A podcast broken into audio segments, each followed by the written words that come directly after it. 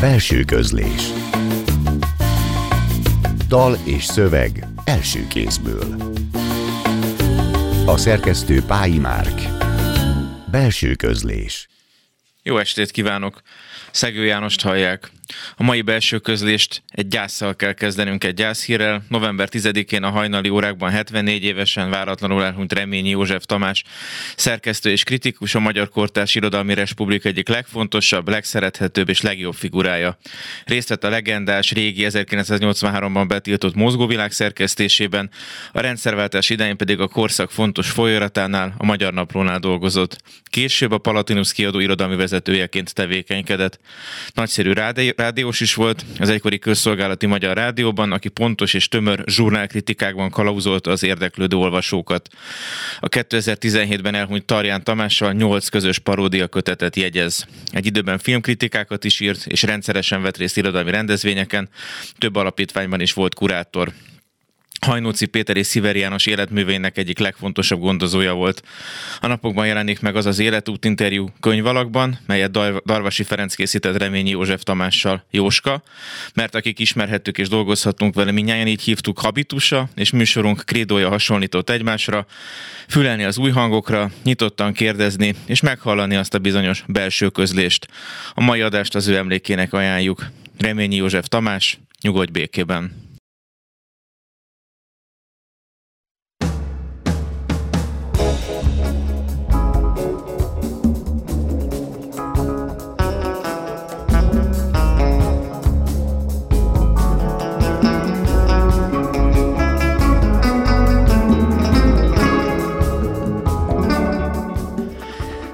El is kezdjük, pontosabban próbáljuk folytatni mai adásunkat. Ebben a műsorban már megszokhatták, hogy hétről hétre egy költőt vagy egy írót mutatunk be, aki felolvassa megjelenés előtt álló szövegeit, és magával hozza megmutatja azokat a zenéket is, melyek élete vagy pályája szempontjából meghatározóak voltak. Nagy szeretettel köszöntöm a stúdióban Molnár Illés költőt és kritikus, akinek ezúton is köszönöm, hogy elfogadta a meghívásunkat. Köszönjük szépen, Szervusz Illés! Szia, én is köszönöm, hogy itt lehetek, és köszöntöm a hallgatókat is. Mikor volt utoljára térkép a kezedben? Hát papír alapú az már régen. Igen, erre gondoltam eredetileg. Ö, azt, azt meg se tudnám most hirtelen mondani szerintem. Uh-huh. Mert... Nagyon átszoktunk a digitális térképekre. Igen, és én ráadásul ö, kicsit rá vagyok szorulva, mert ezek a digitális térképek mutatják, hogy én hol vagyok a térképen. A papír ezt nem tudta, és ezért papír alapú térképpel ifjúkoromban ugyanúgy eltévedtem, mint anélkül. És mennyire fontos neked a tájékozódás egy városban? Tudsz elveszni egy viszonylag ismeretlen térben, vagy van-e például ilyen igényed, hogy nem mindig tud, hogy hol vagy? Például a mobilon is elárulom neked majd adáson kívül, hogy kiállít, kiütheted azt a, a funkciót, hogy a lássad. Így van. Igen, igen, igen. Ezt szeretek elveszni városokban, különösen arról vannak intenzív élményeim, amikor még 21 néhány évesen egy évig Southamptonban éltem Nagy-Britanniában, és az nem egy nagyváros, egy ilyen Debrecen méretű, de, de, de tengerparton van, ugye onnan indult mm. a mhm. Titanic, arról híres viszonylag, és ott, ott nagyon szerettem úgy bóklászni, hogy nálam volt, akkor pont akkoriban tettem szert okos telefonra, és nálam volt a telefon, de volt, hogy ha volt egy szabad délelőttem, akkor anélkül kószáltam, csak úgy, amerre visz az út. És egész jó futballcsapata is volt, ha jól emlékszem, akkoriban a Szenteknek, talán Graham Szó, nagyon jó szélső játszott akkoriban talán a Southamptonba. Igen, erről kollégáimtól tudok, én nem vagyok foci rajongó, ott sem lettem az, de, de sokan lakótársaim, kollégáim jártak, én ott vendéglátóztam egy évig, és még a, a lengyel és indiai munkatársaim is nagy Southampton mm. rajongók lettek ott. Engem ez a szél, ez nem csapott meg. Na jó, de visszamegyünk akkor az irodalmi, be, irodalmi berkekbe, mert te már kitalálhattad, hogy miért a térképen indítottam a beszélgetésünket, de a kedves hallgatók még nem, illetve akik kitalálták azok között, hogy egy NDK Turmix gépet sorsolunk ki. Azért ezzel kezdtem, mert első és eddig egyetlen kötetednek a Hüllők és Izzóknak egy vaktérkép című ciklusa nyitánya. Mi az, ami ennyire izgat vagy izgatott téged a vaktérképekben? Minek a metaforája a vaktérkép? Ugye a vaktérkép az, amin mi jelöljük be igen. a településeket, vagy mi rajzoljuk meg a határokat, ezek ilyen földrajzóráról mindenkinek ismerősek Egy jó folyót lehettek. például, vagy valamit, igen. Igen, igen, amikor így be kellett rajzolni helyeket a vaktérképen, ezek ilyen dolgozat feladatok voltak, és mint metafora engem annyira megfogott, hogy eredetileg ez kötett cím lett volna. Szőlősi Balázs szerkesztőm mesél, beszélt le róla, és így lett hüllők és izzók. Ezt azóta már megbocsájtottam neki, meg magamnak is, de, de a vaktérkép, uh-huh. mint szó nekem sokkal fontosabb. Tóth Krisztinának van egy nagyon szép novellája ezzel a címmel, egy vonalkó című kötetben, bocsánat, csak referencia. Igen, meg akkoriban megjelent egy, azt hiszem, hogy holland vagy belga regény is ezzel a címmel, és ez volt a fő oka, hogy nem akartam én is uh-huh. egy sokadikként elhasználni ezt a címet. De maga a metafora azért fontos nekem, mert ennek a kötetnek a versei, amik egyébként viszonylag rövid időn belül születtek, ez egy ilyen, egy ilyen lázas, néhány hónapos írás folyamat volt, ott, ott pont azt foglalkoztatott, hogy, hogy mennyire el tud mosódni a, a külső és a belső tér. Hogy ahogy, ahogy a külső teret érzékeljük, az is nagyon szubjektív, viszont a külső terek visszahatnak metaforákként, gondolati képekként arra, hogyan, ahogyan a, a belső világunk működik, és én a kettőt próbáltam egymásba játszani. A kritikusokra bízom, vagy bíztam, hogy milyen sikerrel, de ez, ez volt a... Talán akkor nem fogalmaztam ezt így meg, de visszatekintve mm. ez mhm. nagyon egyértelműen látszik, hogy ez volt a szándékom. Tulajdonképpen az egész kötet lehetne akár egyetlen hosszú vers is, ami aztán versekre hullott szét, de igazából nagyon szorosan egybefüggő. Hát igen, de a városnak is vannak kerületei, utcái, peremei, ezért ennek a kötetnek is nagyon izgalmas a domborzata, de annyira az igaz, amit mondasz, hogy maga a kötet is egy, egy, áll, egy hiányal indul, egy, a hiányal építkezel. Az első vers az így indul, hogy a várost, ahol felnőttél, téglánként hordták el, a kórház, ahol felsírtál, a föld lett egyenlővé. Fontos tudnunk, illetve tudhatjuk, hogy hol van, vagy hol volt ez a város? Ez egy jó kérdés. Én is ezt erről faggattam magam. Ugye nekem nincs olyan értelemben szülővárosom, ezért nagyon érdekes, hogy rátapintott el erre a hiányra, hogy nekem a gyerekkorom az, az nagyon sok költözéssel járt, és nem alakultak ki olyan gyerekkori helyszíneim, amik mondjuk a, a nagy regényíróinkat így ihletik, uh-huh. ahhoz, ahova kötődnek, ahova történeteik halmozódnak egymásra. Téreinek Debrecen, vagy... Például, igen. Én, én is Andrásnak a Dunadelta, bocsánat a morbid hasonlat. De köszönöm, mert két nekem nagyon fontos uh-huh. szerzőt hoztál példaként, és nekem, nekem ilyen kötődés nem alakult ki fizikai helyekhez, uh-huh sok lazább kötődés. Én is éltem Debrecenben, de egy Zempléni faluban, Fonyban, oda kötnek a legkorábbi emlékeim, de egyébként szentesen születtem, és nagyon sok időt töltöttem Békés megyében is, mert apám családja pedig uh-huh. odavaló. Majd 16 éves volt, amikor Budapestre költöztünk, és itt is szerintem alig van olyan kerület, ahol ne laktam volna.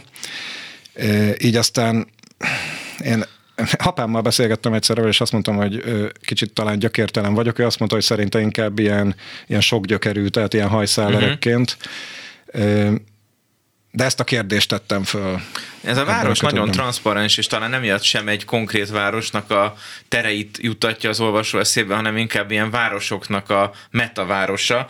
A térkép végül így lesz szövegé, a szöveg testé, ez is egy nagyon érdekes láncolata, ahogyan egymás mellé rakod ezt a három dolgot, és a térkép, a szöveg és a test mellé, még az emlékezetet tenném amolyan negyedik elemnek.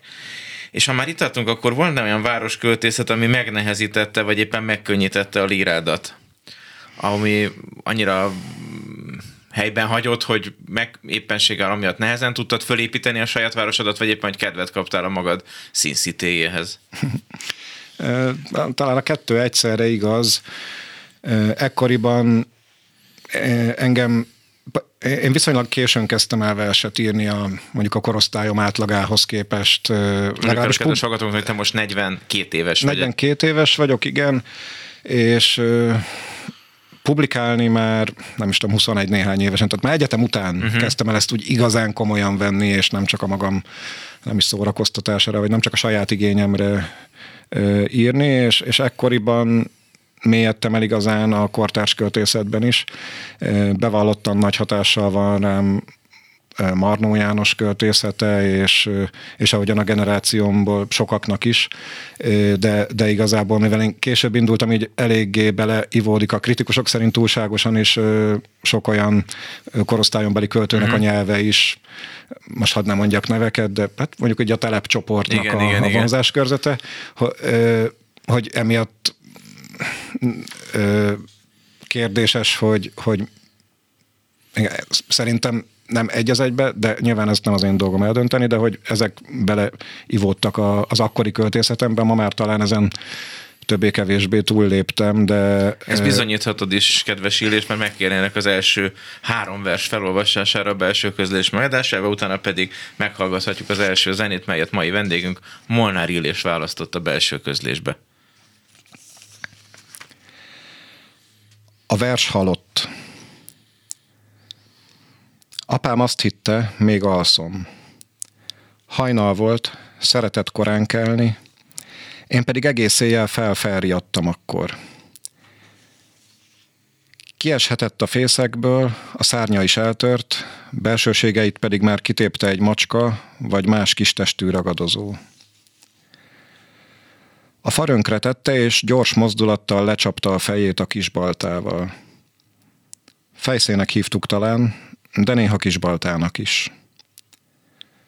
Láttam a szemét, mielőtt leesett a feje az eső utáni pára illatú talajba. Az ovónő szerint csak álmodtam. Kertben a lélek, fejben a felhő. Elnyújtottan ásít, lemegy a napláza, terrakott a falakon, lefolynak a fények. Macska játszik így a föl-földobott kószavakondal, ahogy napvilágra került a lappangó lárma sötétje. A földek ünnepére hív ma a kertben a lélek, a fejben a felhő. Mélyre dugott, meg-megvetett magok hajtják a friss rügyeket, lappangó levelek nyilalnak, sós bennük a bánat, s a keserű, kanalas hangok, lásd, javadra válnak. Gyógyír, fakadó kirohanás a dudva talajból, így nő egyre nagyobbra a kertben a lélek, a fejben a felhő. Nézd, szunnyadó tócsafényben látszik az arcom, lejtős az alkonyat, alacsony szögben esik be. Várakoztatsz, mintha rajtam múlna bármi, pedig csak bennem múlik, rajzik a mondat, sárga virágporba szuszogja a kertben a lélek, a fejben a felhő. Szátyára szél. A fodrozott körvonalakat széthordja középről. Kélyes meteorológia, szunnyadó nyelvi erő, esni fog szavamra, hullik az égbe a pára, csak a talajmarasztal, süppedős perzsa szavanna, a kertben a lélek, a fejben a felhő.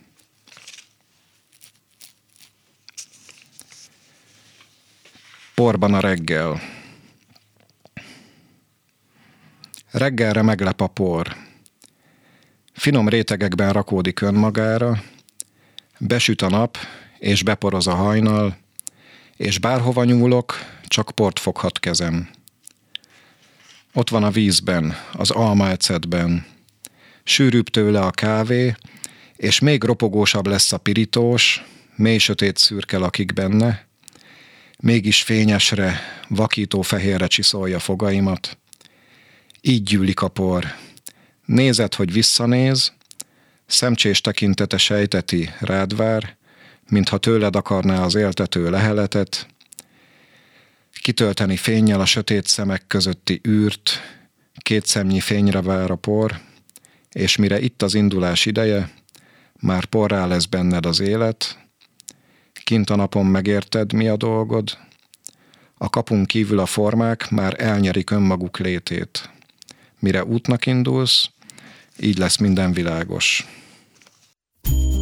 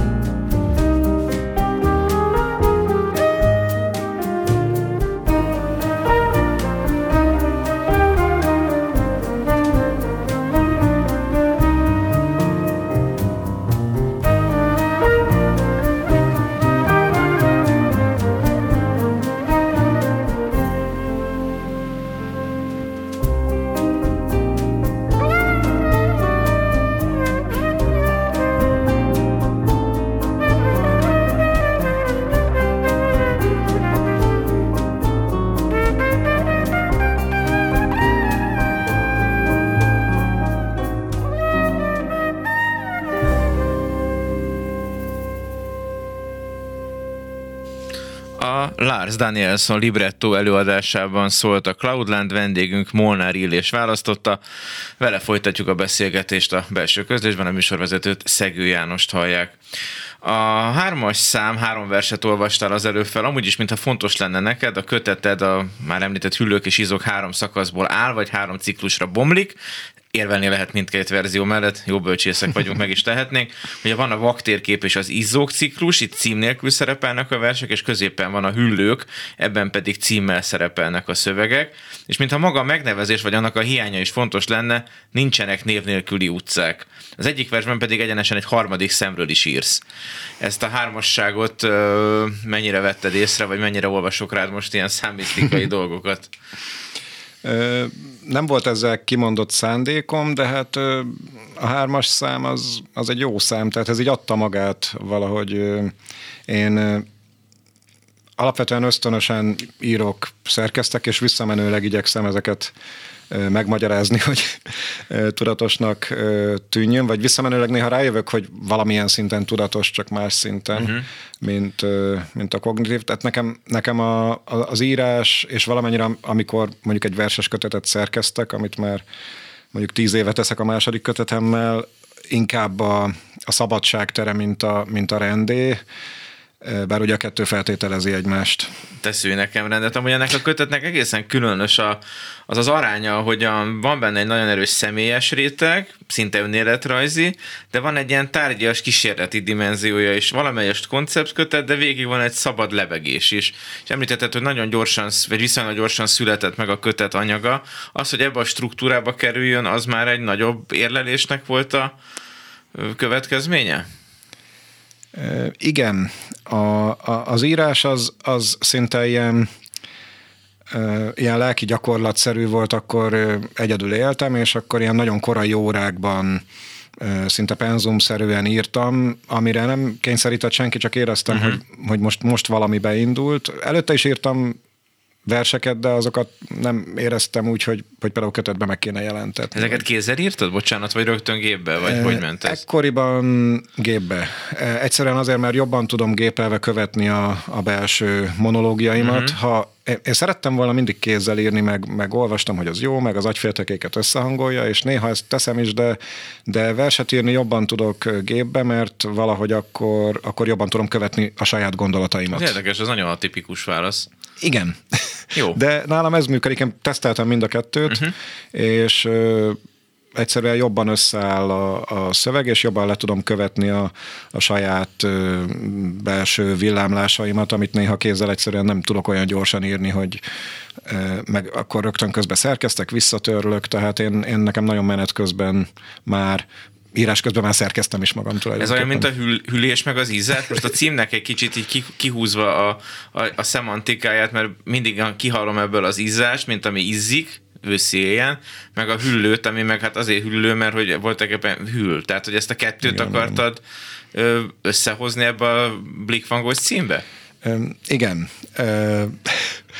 Ez, hát tényleg kicsit blikfangosra sikerült, de alapvetően ez a, az ellentétek egyszerre való jelenléte, uh-huh. igazából ennyi volt vele a, a, a szándék, és és ugyanakkor benne van az is, hogy élő és élettelen, és hogy mégis az élettelen izzik, és az élő hűl, tehát hogy e, e, egy nagyon komplex Ilyen szempontból dinamikusabb, mint a vaktérkép cím, ami egy kicsit Igen. absztraktabb lett volna, vagy egy Igen. kicsit olyan érzéktelenítettebb cím, itt nagyon erősek az érzéki benyomások. Igen, és, és ugyanakkor tényleg nem magától értetődő az, hogy a, a, az izzónak van hője, ami, ami, ami mechanikus és élettelen, és a, a, az élőlénynek, a hüllőnek meg nincs. Igen, e, ennél többet nem akarok belemagyarázni. Ha már a neveknél tartunk, te miért lettél illés, és mi a viszonyod ehhez az erősen bibliai névhez? Van egy perc, tíz másodpercet, úgyhogy... Pedig egy messzire vezető kérdés. Alapvetően apai, egy perc, húsz. apai ágon mindenki Lajos, én megtörtem ezt a hagyományt, amit annyira nem bánok, de gyerekkoromban nem tudtam mit kezdeni az Illés névvel. Ö, fura volt, ö, aztán felnőttként békéltem meg vele, ahogyan egyébként magával az egész bibliai nagy narratíva is már felnőttként került hozzám, tehát nem, nem azért kaptam ezt a nevet, mert keresztény vagy akár zsidó, vagy bármilyen vallási neveltetést uh-huh. kaptam volna. Nem vagyok benne biztos, de lehet, hogy inkább zenekari előzményei vannak ennek. Ezt gondoltam, hogy bedobom esetleg, ha úgy adódik, mert főleg, hogy Illés Lajos egyébként, akkor ráadásul igen, igen, igen. szintén Dunakanyarban élt élete végén, Kisarosziben, mai vendégünk Budakalászon, akik ennyit talán elárulhatunk. Abszolút, igen, és beszéltünk a stúdió táboroztam is pár napot Kisarosziban, és ott van az emléktáblája. Tehát ezért is lett ülés, tényleg akár az élés miatt? Vagy? Ennél talán összetettebb, uh-huh. de mhm. biztos közrejátszott, viszont valószínű, hogy a bibliai előzményei is benne voltak, bár mondom, nem, nem hívő családban nőttem föl, viszont felnőttként fontos lett számomra maga a, a hit és az egész bibliai hagyomány. A profitai nyelv is egyébként, ami szerintem szintén kimutatható uh-huh. a hüllők és izokban, meg akár más szövegeimben is, úgyhogy mára már nagyon önazonosan tudom hordani ezt a nevet. Gyerekkoromban ezzel is bajom volt, de hát gyerekkorában az embernek sok mindennel van baja. Igen, akár a nevével is lehet, de nem olyan messzire, mint József Attilának, akit öcsödön Igen. nem is akartak a saját nevén hívni, aminek kevés szörnyűbb dolog van. Megkérnélek újabb két verset felolvasására, hogy utána újra zenével folytatódjon a mai adás.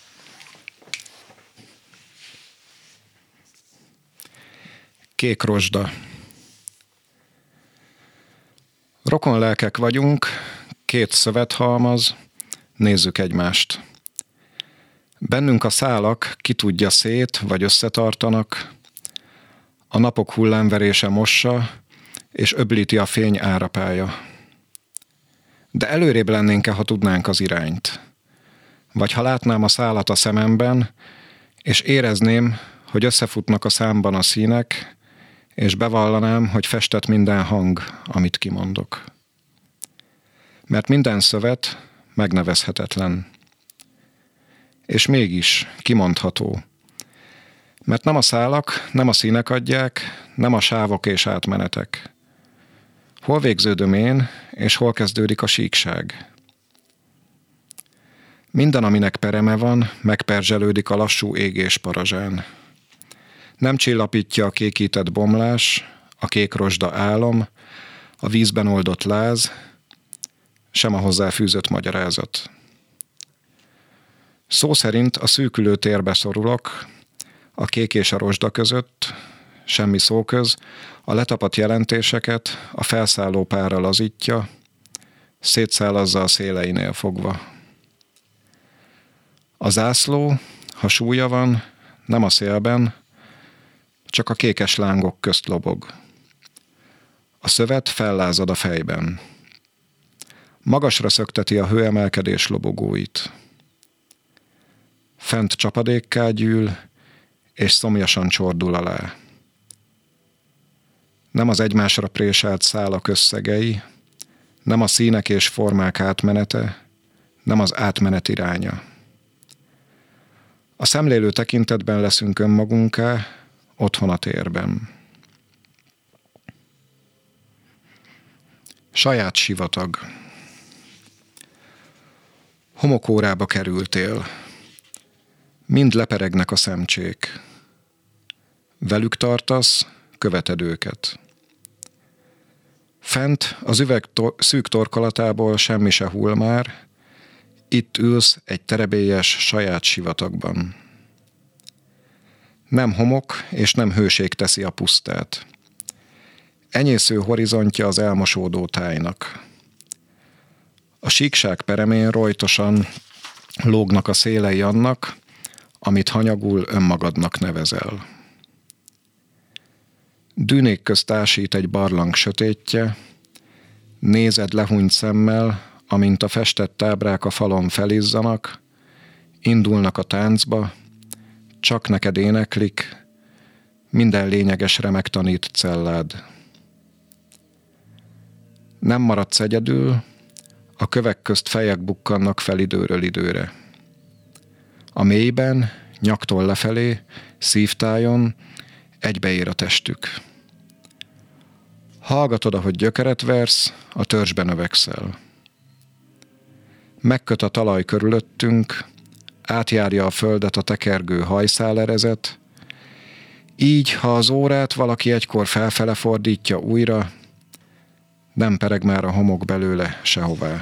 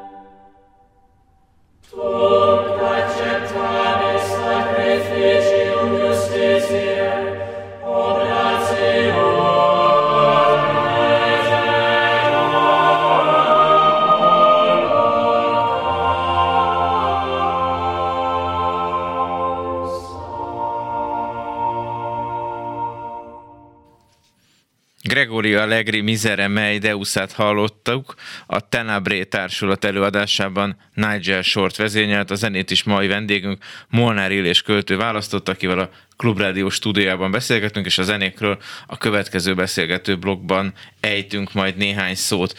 A korábban tárgyalt bemutatkozó könyved óta is rendszeresen publikálsz. Egy kötet zárt struktúrájához képest eleve nyitottabbnak tűnnek a lapokban közölt verseit, de mintha ez a poétikádra hatványozottan igaz lenne. De milyen hangsúlyeltolódásokat érzékelsz, és mennyire van most távol, vagy éppen még mindig közel neked az első köteted? Távol van és mégis közel. Ó, ez jó. Próbálom... So far, so close. Mostanában egészen más poétikák foglalkoztatnak, ugyanakkor néha előkerülnek, mert például nemrégiben egy kiállítás megnyitónak a, vagy egy kiállításnak a finiszázsán fogok például nem sokára felolvasni, egy Zoltai Be a nagyon jó képzőművésznek a képeihez válogattam a saját szövegeim közül, és bekerült néhány, tematikusan, motivikailag a hüllők és izokból is. Tehát uh-huh. vállalom ezt a kötetet, de aztán néhány éven át egy, egy nagyon zárt struktúrában írtam verseket, kívülről vagy messziről szonetnek látszó verseket, amik 12 szótagosak és 4-4-3-3 soros versszakokból álltak. Aztán ezt most lezártam, és most már tényleg sokkal szabadabb, amiket most olvasok, azok szabadabbak. Itt inkább most a metrumokra, nem teljesen kötött, de metrikus lüktetésre próbálok figyelni, és ezeket összehangolni a képekkel. Jól karban tartott honlapodra felteszed az új publikációidat, így ott például olvashatom egy Sárospatak verset. Sárospatak az Empléni falut, Fonyt már említetted, ilyen szempontból megint valamennyire személyes helyszín? Személyes, a feleségem Sárospatakról származik, az édesanyja még mindig ott lakik, rendszeresen járunk oda, tehát ennyi életrajzi háttere van. Nagyon ritkán ritkán írok ilyen konkrét terekről, tök jó, hogy ezt kiszúrtad, hogy nem teljesen absztrakt belső térről van szó. Ebbe az irányba is próbálok lépni, vagy foglalkoztat, de, de maga a vers az, az természetesen, amint vers lesz, már, már, már fiktív helyzetté válik, vagy fiktív történetté válik de, de igen, jár, most hétvégén is éppen egy háromnapos konferencián voltam a teológia meghívására. Most Szubróza alatt, ami egy finom utalás Vas István gyönyörű Cambridge Elégia című versében, mert tudhatjuk, hogy miért elmúltak a nagyurak, de megmaradt Sárospatak. Hadd kérdezem meg, hogy miért nem jelent meg új kötetet 2012 óta? Ha e... megengedsz egy ilyen kérdést. Igen. Ennek több oka De van. Alatt persze. van olyan oka is, hogy, hogy nagyon sok olyan verset, amit az elmúlt tíz évben írtam, egyszerűen nem állnak hozzá már olyan közel, vagy nem látom őket kötetben. Uh-huh. Egy darabig egy, újra egy ilyen nagyon szigorú konceptkötetet kezdtem el írni, aztán most éppen ott tartok, hogy az a szigorú koncept rész az egy ciklus lesz, és most írom a második felét, tehát elég szigorúan bánok Mint az anyag erősebbé válna annál, mint amilyen eredendően volt, azt veszem ki a szavaidból, tehát hogy külön életet élnek egy kicsit a szövegeid. Valóban van ilyen. És a másik oka pedig az, hogy voltak évek is az életemben, amikor nem írtam verset, mert éppen mással voltam elfoglalva, akár magánéleti dolgokkal, családalapítás, gyereknevelés, de mondjuk most is inkább éjszaka írok, de volt például két olyan év, amikor egy kórusnak, a Csíkszerda kórusnak librettókat írtam egy kórus operához, és az, az önmagában lefoglalta minden kreatív mm-hmm. energiámat, és akkor nem írtam például verseket. Tehát ez a két oka van, egyfelől a belső szerkesztői, én nem másfelől meg ezek a logisztikai kérdések. És hát sok mindent csináltál, ezt a honlapodról tud, lehet tudni, hogy egy időben szomeliéként is dolgoztál, illetve könyvtárban is tevékenykedtél, a, a, a szomeliészség az milyen pincékhez kapcsolódik? Az, az megint csak az empléni vidék, vagy az most... Nem, ez egy bor múzeumban voltam, a Budai Várban, ahol sajnos már megszűnt az a hely, Magyar Borokházának hívták, és az ország minden tájékáról rengetegféle jó bort gyűjtöttek össze. Ez egyetem melletti munkának indult, aztán pár évig ott is maradtam. De sok egyetemista haverod ment volna egy ilyen munkahelyre, gondolom, igen, igen. tudományos alapon persze. Magyar szakosként ez jó volt, mert megmentett a kannás borok világától, uh-huh. és, és a minőségi borok felé orientált és nagyon szerettem is, tehát foglalkoztatott, látogattunk pincéket, tanultam, tehát gyakorlatilag egy félig meddig egy szakmát megtanultam uh-huh. akkor egyetem mellett így munka közben, amit pár évig űztem is. Tehát ezt a tolvaj nyelvet is tudnád most beszélni, amit a borászok olyan jól működtetnek? Igen, bármikor tudok dűlőkről, savhangsúlyról, savgerincről beszélni. Ezek Majd... jó szavak egy költőnek egyébként, nem? Igen. A kritikaírással hogy állsz? Hát ez mostanában nagyon-nagyon ritkán. Néha előfordul, hogy, hogy megérint úgy egy kötet, hogy, hogy arról mindenképp írni akarok, de ez, ez egyszerűen egy főállás két gyerek mellett örülök, ha verset írni van időm, és szeretnék kritikát írni, meg mindig is szerettem kritikát írni, de, de vannak dolgok, amikor priorizálni kell, és el kell engedni bizonyos dolgokat. A kritika az így jár. sokan abba hagyják a kritikaírást, hogy milyen fiatal kor után, tehát ilyen 30-35 éves kor után meg annyi kollega abba hagyja, szögre akasztja ezt a nem tudom, miét pennáját, vagy vitrióját, és nem ír több kritikát. E, igen, ezt én is látom. Fizet, tehát, hogy igen. sarokházat lehet belőle venni egy cukrászdába bármikor. Ö, pedig én azt éreztem, amikor kritikát írtam, hogy, hogy igazából a kritikaírás tanított meg igazán verset olvasni, uh-huh. és jó, ha az ember úgy ír verset, hogy tud verset olvasni. Tehát szerintem a kettő nagyon tudna egymást erősíteni. Talán ez ha... az a harmadik szem, amiről a versetbe is írsz. Igen, egyszer mondtam is valami ilyesmit, hogy jó kritikát úgy lehet írni, hogyha, hogyha nem csak a két szemünkkel olvasunk, hanem valahogy a harmadikkal is. Én most csak a két szemedre korlátozva megkérnélek, hogy szabadba vágva elnézésedet is kérjem, hogy az utolsó három új versedet olvast fel a mai adásunkba, és aztán még a zene, és még egy beszélgetés. És bocsáss meg még egyszer, hogy szabadba vágtam. Figyelj! Ha már elkezdted, ne hagyd félbe. Menjünk rajta végig együtt. Ahol a végére érsz, ott kezdődik a lényeg. Olvasni is kell, de az édes kevés. Illetve nem. Olvasni muszáj, anélkül nem megy. De ne ezt, hanem amit a szemhéjad belsejére írtam. Felolvasom a saját hangodon. Aztán csak hagyd, hogy hömpölyögjön benned, dőj hátra kicsit, hagyd hastájékig lecsúszni az elméd. Nem itt kezdődik, és nem is itt ér véget, de ezt a sort kerestet fakó, homályos emlékeidben, ezt a metaforát, ami semmire sem jó, de olyan közel visz, amennyire csak lehet. Most szállj ki. Innen tovább csak földút vezet. A bejáratot az olvasás vége és a gondolat emléke között találod. Kopások. Érintéseid nyomán fényesedik az anyag, kézzel simított ki a redőket, mik rejtenék a fényt, a sima felületről akadálytalanul szóródik tovább, a sötét szobor arca és keze úgy ragyog most, mint saját új begyeid, saját tekinteted. Hány évig kellett nap mint nap megérintened ezt a tömör, nehéz fémtömeget? Ennyit tudok a szeretetről. Figyelem által okozott kopás az anyagon. Kiáltvány az ablak mögül. Mostantól minden megváltozik.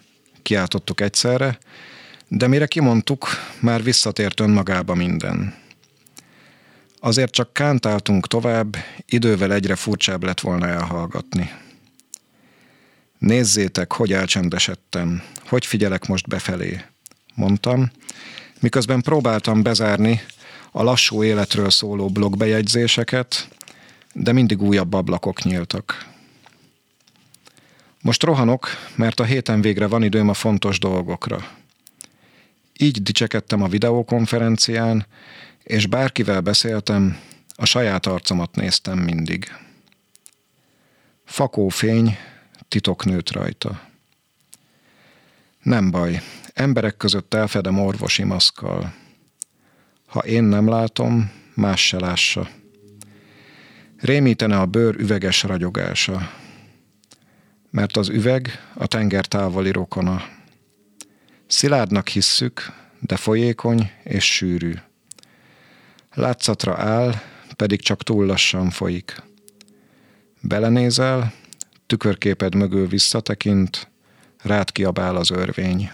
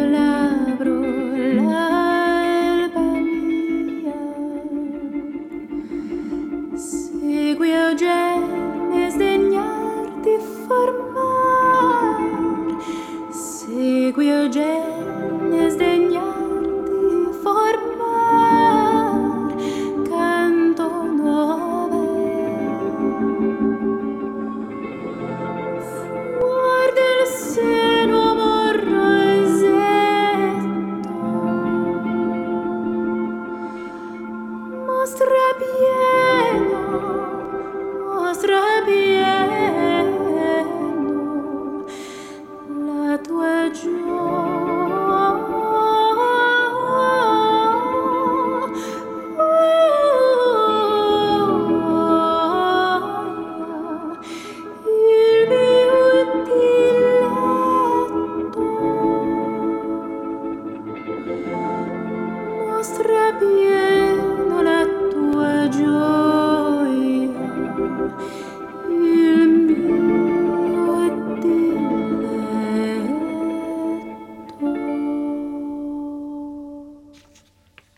Stefano Landi Augeline című számát adta elő Nora Fischer, vagyis Fischer Nora és Marnix Dorstein, vagy Dorstein. És egy idézettel térnék rá a zenékre, Hajnalban ráébredsz, hogy az állandósult zsongás szavakat formál, a szavakban dalok bújnak meg. Végül minden kő arra fakad, és a fület hallatára egy várossá áll össze. Várossá, amely elsősorban hangok együtthatója, amit nem megnézni, hanem hallani kell. Az épület szöveg, a szöveg zene, a dal rezgés a teremtés beszédaktus, ez a vaktérkép ciklus hatodik darabja, nem nyugasorát jöttünk játszani. A város és a zene hogyan kapcsolódik össze Molnári ülésnél példának okáért? A zenével általában úgy állok, hogy sajnos nem játszom semmilyen hangszeren, és nincs semmilyen zenei készségem, viszont amikor még nem volt az a streamelés, akkor is én megszállottan gyűjtöttem a, a zenéket, és például ez a legutóbbi... És beszélhetünk mind a három dalról, amit hoztál, bocsánat, nyugodtan. I- igen, a, a Fischer Nórának ez az egész lemez, amiről talán ez az elhangzott a, a kedvencem, de mindegyik remek, is olyan zene, amit én alapvetően szeretek, hogy játszik a, a műfajokkal. Vannak ennek ilyen nagyon olcsó megoldásai, ez a crossover dolog, de ez nem ilyen, hanem itt például az, hogy a barokk daloknak a, a, a, egy az egyben az egész lényege megmarad, de azzal, hogy egy elektromos gitárkíséret merül me, kerül mellé, az egésznek van egy ilyen nagyon bizarr esztétikája, és én ezt szeretem mm-hmm. nagyon, és kicsit ér is ezt igyekszem csinálni a versenyben, hogy látszatra össze nem illó dolgokat pakolok egybe ilyen kollásszerűen, és azt figyelem, hogy ezek egymással mihez kezdenek. És ezt nagyon szeretem a, a zenében is. A Lars Danielsonnak a, a Liberetto albumai, ez egy egész album uh-huh. sorozat is ilyenek, ahol, ahol a, a közel-keleti folklór, a, a klasszikus zenei motívumok állnak össze egy ilyen nagyon különös jazzé, aminek már szinte semmi köze az, az amerikai jazz hagyományhoz, hanem szinte megalkot egy ilyen eurázsiai jazz uh-huh. hagyományt, mondhatnám, hogy a semmiből, de nyilván nem a semmiből, hanem ebből a nagyon sok mindenből ezek tudnak nekem nagyon izgalmasak lenni. És Gregorio Allegri, akinek olyan a nevű, hogyha egy edző lenne a szériából. Az, az, az olyan szinten kakuk tojás, hogy, hogy azt egyszerűen csak nagyon szeretem, és nagyon-nagyon sokat hallgatom. Ez egy, azt hiszem, hogy a valahol a reneszánsz és a barok határán uh-huh. álló Zsoltár, amiből a Gregorián hagyomány is kihalható még. Ezt a... Ez Gregoriónak is hívják. A, a feleségem a Csíkszára kórusban énekelt nagyon sokáig, és ez is ebben is részt vett a, egyszer a kórusok éjszakáján, és akkor csodálkoztam rá erre a darabra, és, és tényleg rendszeresen hallgatom. Érdemes akár úgy meghallgatni, hogy, hogy a magyar nyelvű Zsoltár fordítást hozzáolvasni, hogy hogy játszik a szöveg a jelentésekkel a zene és hát itt ez most a, a Tenebré kórus előadásában volt, ami talán a kedvencem, de nagyon sokan játszák ezt. A legenda szerint nem volt, so, nagyon sokáig titok volt ennek a kottája, és a Sixtusi kápolnában adták elő, és hogy állítólag Mozart volt az, aki hallás után lekottázta, és így került ki a nyilvánosságra. Uh-huh. Ez egy legenda, nem tudom mennyire igaz, de... Sztorinak jó. De látszik, hogy, hogy mennyire mozgatja az embereket ez a zene, hogy van benne valami egészen földön túl ilyen titokzatos. Szereted ugyanazokat a zenéket újra meg újra hallgatni? Az előbb eletettél egy finom utalást. Igen, de ugyanakkor mindig bennem maradt ez a, ez a felfedezés vágya is. Én régebben írtam zenekritikákat is a Pestiestbe, amit nagyon élveztem, uh-huh. és ott volt az a kettőség, hogy nagyon szerettem az újakat, de már néha szenvedtem attól, hogy mindig azt hallgattam, amiről írok, és a kedvenceimhez nem tudtam visszanyúlni. Úgyhogy most már megvan ez a szabadságom, hogy nem írok kritikát, hogy, hogy most már azért úgy kezdenek visszatérő, nagyon erős kedvenceim lenni, amik aztán sokfélék, tehát a barokk, a jazz, és egészen a, a, az ilyen nagyon kortárs kísérletező elektronikus dolgokig sok mindent hallgatok. Most mit fogsz hallgatni majd, mikor mész hazafele a esti utadon? Útközben általában jazz az, amit az, a Dresch kvartettet például azt majdnem hoztam, de nem uh-huh. hoztam végül, mert nagyon hosszúak a, a darabjai, de, de utazáshoz kiválóak. És versíráshoz? Szeretsz hallgatni? Néha igen, néha nem. Ha igen, akkor csak instrumentális. Például barokk Bach darabokat, azokat nagyon jól lehet, hogy megad egy ritmust. De... És abba is tartja az embert abba a ritmusba. Igen, és akkor pont emiatt hallgatok, néha meg pont emiatt nem hallgatok semmit, hogy, hogy meglegyen a, a saját ritmusom. Nagyon szépen köszönöm, hogy itt voltál, ezzel el is érkeztünk a mai, adás, mai adásunk végéhez. Molnár és költőnek, kritikusnak köszönöm szépen, hogy vendégünk volt a belső közlésben, és felolvasta még megjelenés előtt álló verseit. Várjuk a kötetet is, Illés, és megmutatta ezeket a számára meghatározó zenéket. A jövő héten Pertics Gergő első kötetes költővel várjuk Önöket. Én most addig is megköszönöm a figyelmüket, és búcsúzom a hangmérnök Csorba László nevében is. További szép estét kívánok! A műsorvezetőt Szegő Jánost hallották. Belső közlés. Dal és szöveg első kézből. A szerkesztő Pályi Márk. Belső közlés